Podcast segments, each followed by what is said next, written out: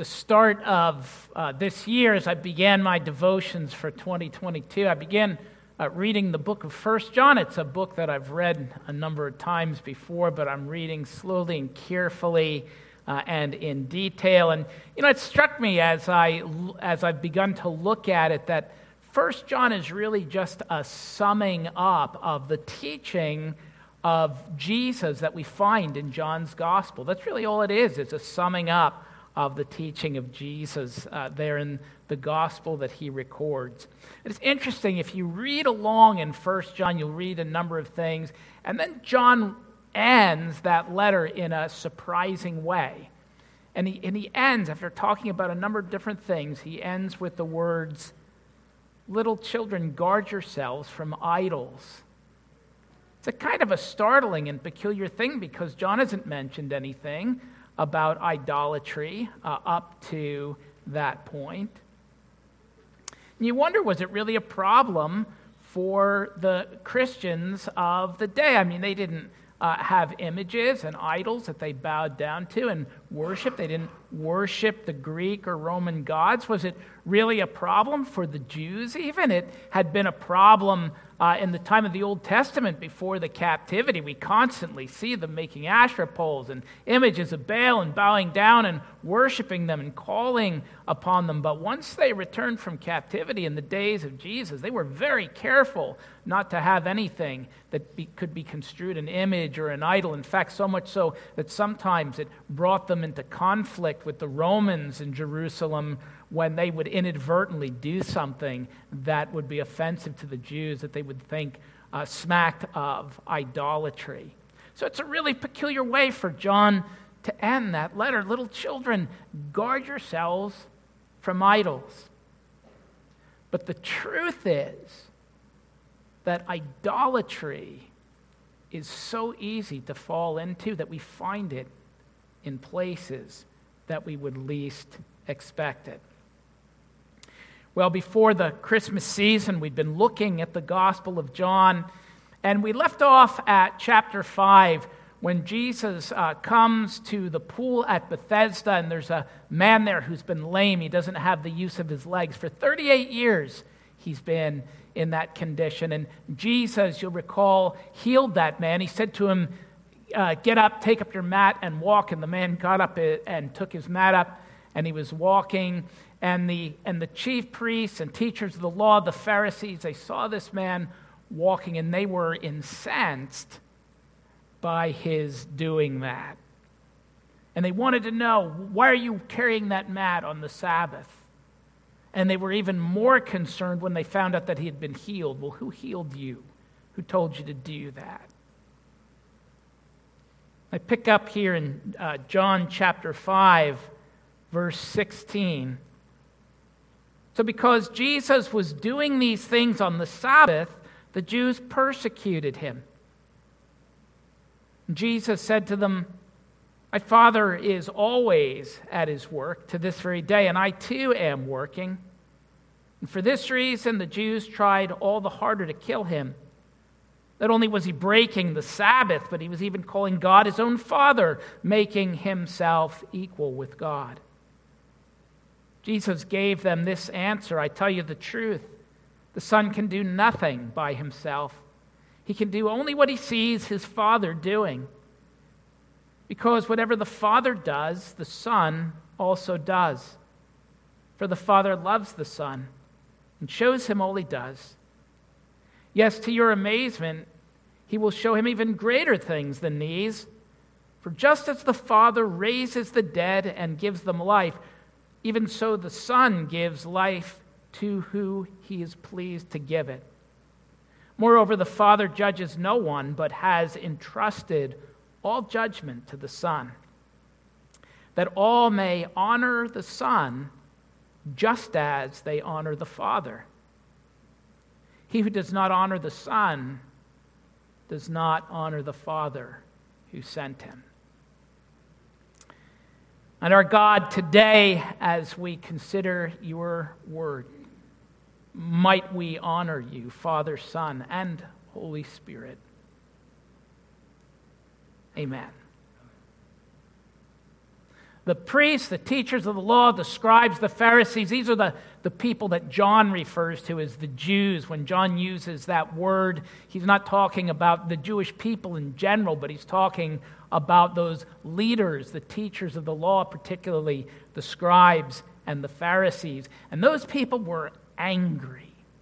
They were angry because these were the custodians of God's word. These were the teachers of God's word. These were the ones who applied God's word in the temple, the priests. And they, because of that privileged place, claimed to know God best of all. And they were angry because this man who had been without the use of his legs for 38 years was walking on the Sabbath. Now, that might not have been too much of a problem if he didn't walk too far, but the real problem was that he was carrying a mat. And their fury was really stoked when they found out that he was carrying this mat on the Sabbath because Jesus had healed him. And friends, let me say it again. Idolatry is frighteningly easy to fall into.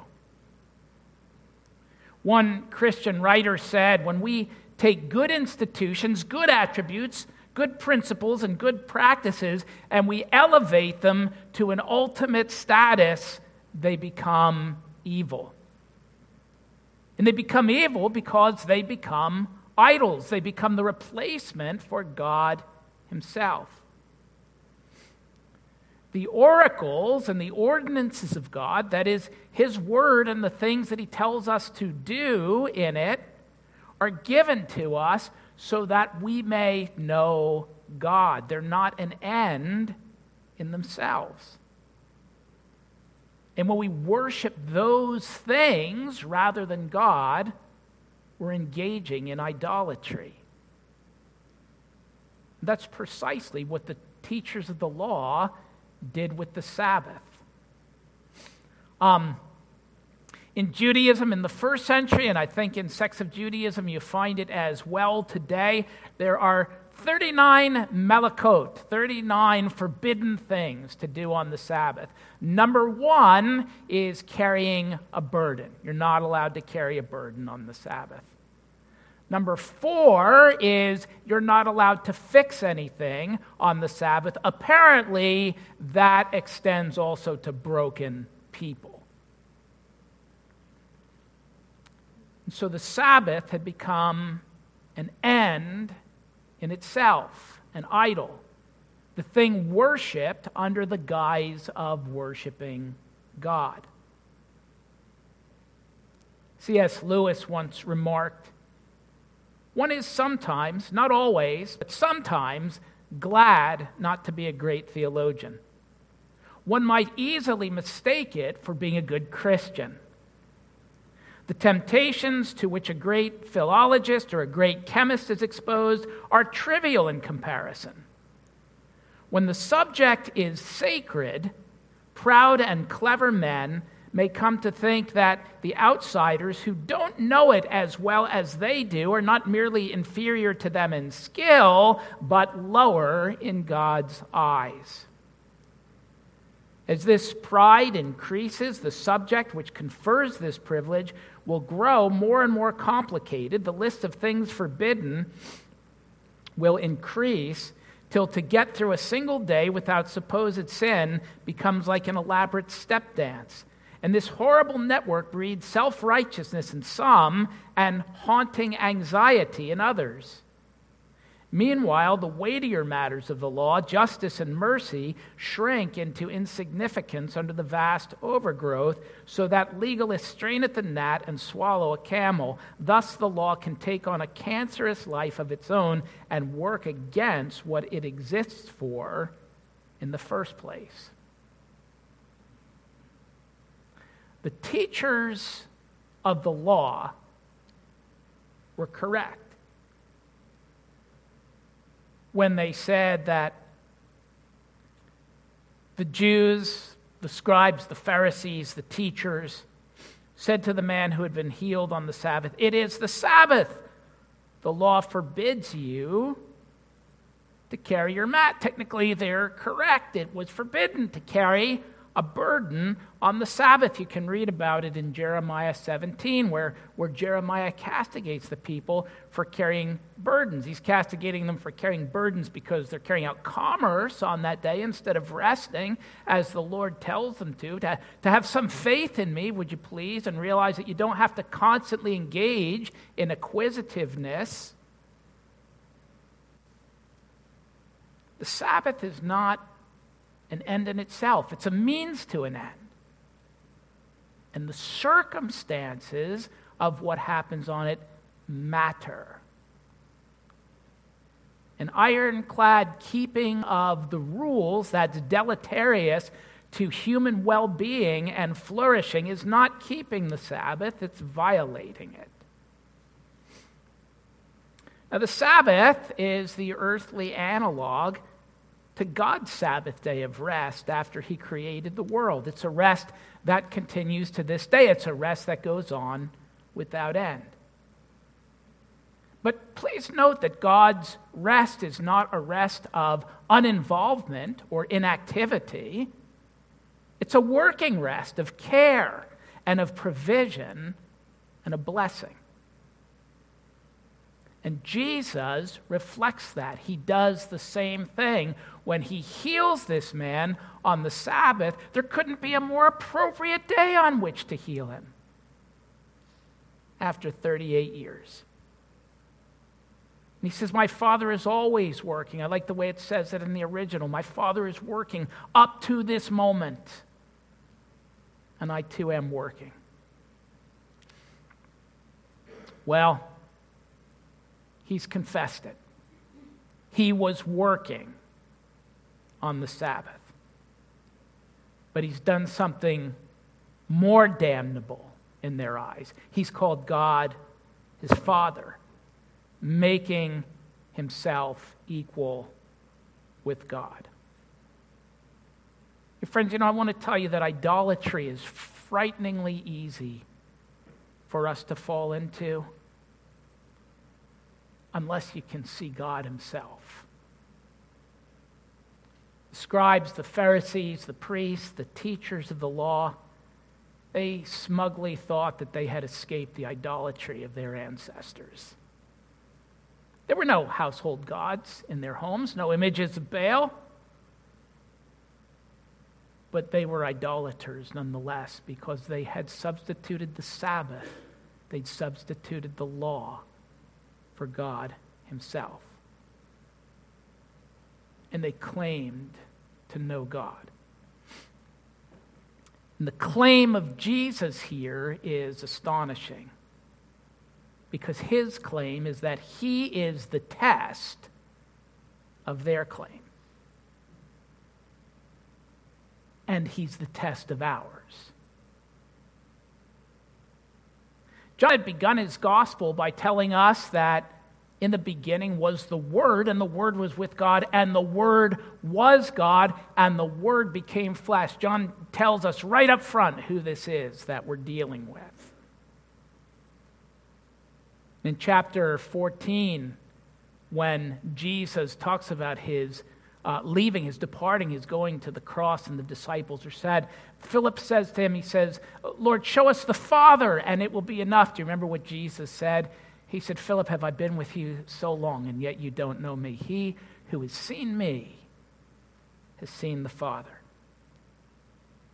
And Jesus says the same thing to these chief priests, to these teachers of the law here. God, the Father, is at work. The Son must be at work. The Son does only what the Father does, because, as the writer to the Hebrews tells us, the Son is the radiance of God's glory, the exact representation of his nature. And as the Father raises the dead, so the Son will raise the dead. And God's judgments, his verdicts, Jesus said, will be delivered by the Son. And he says that all may honor the Son just as they honor the Father. And that's the test. The true disposition that people have toward God is seen in the disposition that they have toward his Son.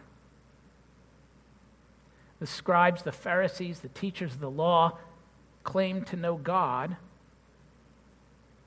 and yet when the one who is God stood before them, they didn't recognize him.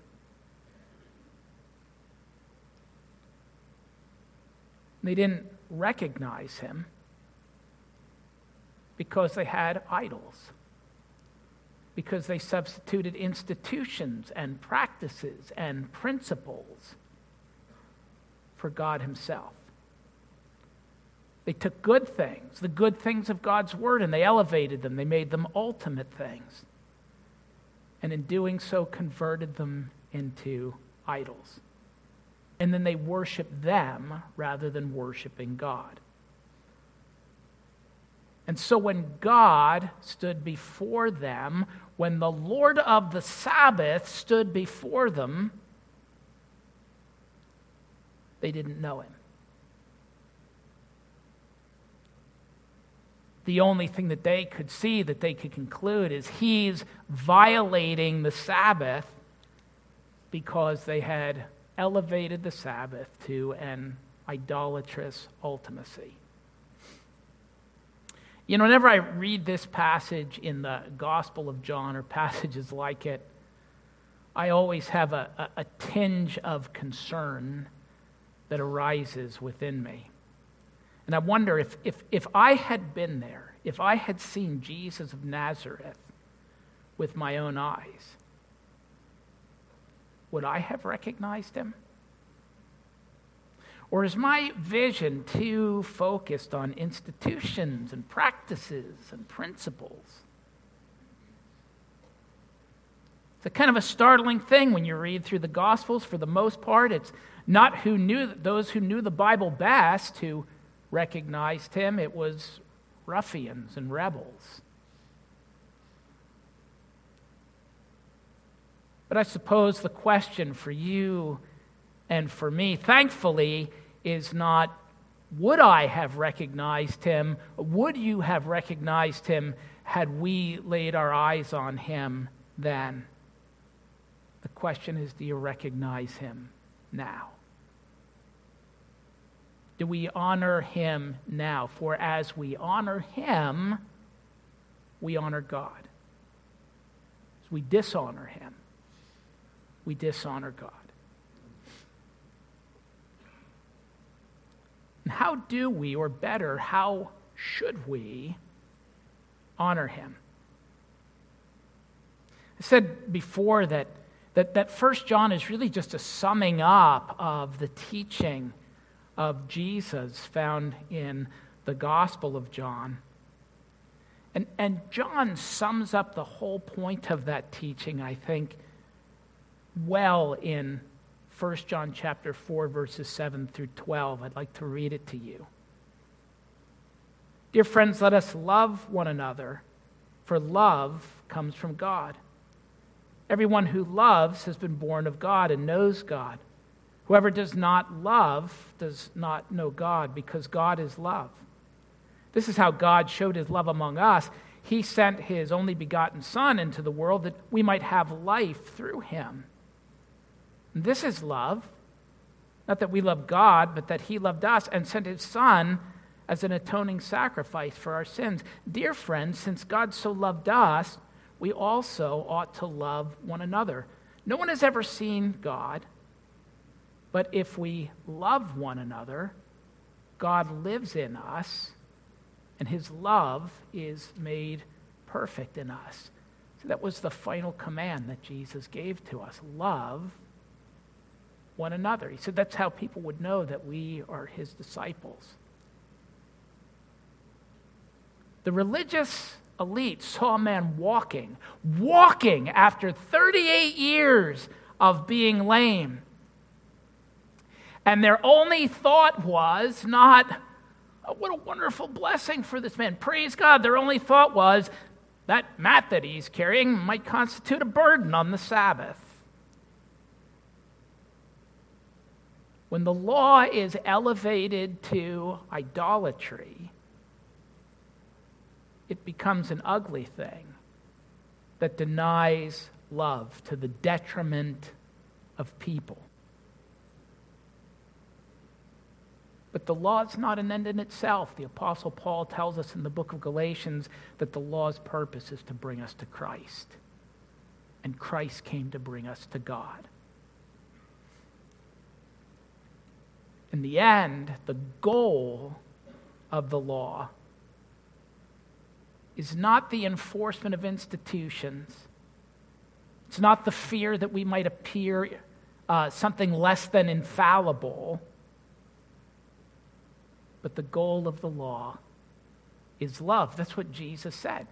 He said, you want to know the summation of the law? Here it is. Love the Lord your God. Love your neighbor as yourself. In John's first letter, there are two marks of Antichrist. One is denying Christ. The other is hating others. And you can't really separate those two things. We honor the Father by honoring the Son. And we honor the Son by living in the love that He's commanded us to live in, just as He's loved us. So as we prepare to participate together today in the Lord's table, let us examine ourselves. Because idolatry is frighteningly easy for us to fall into, unless we can see God in Christ. And we know we have when we live in love.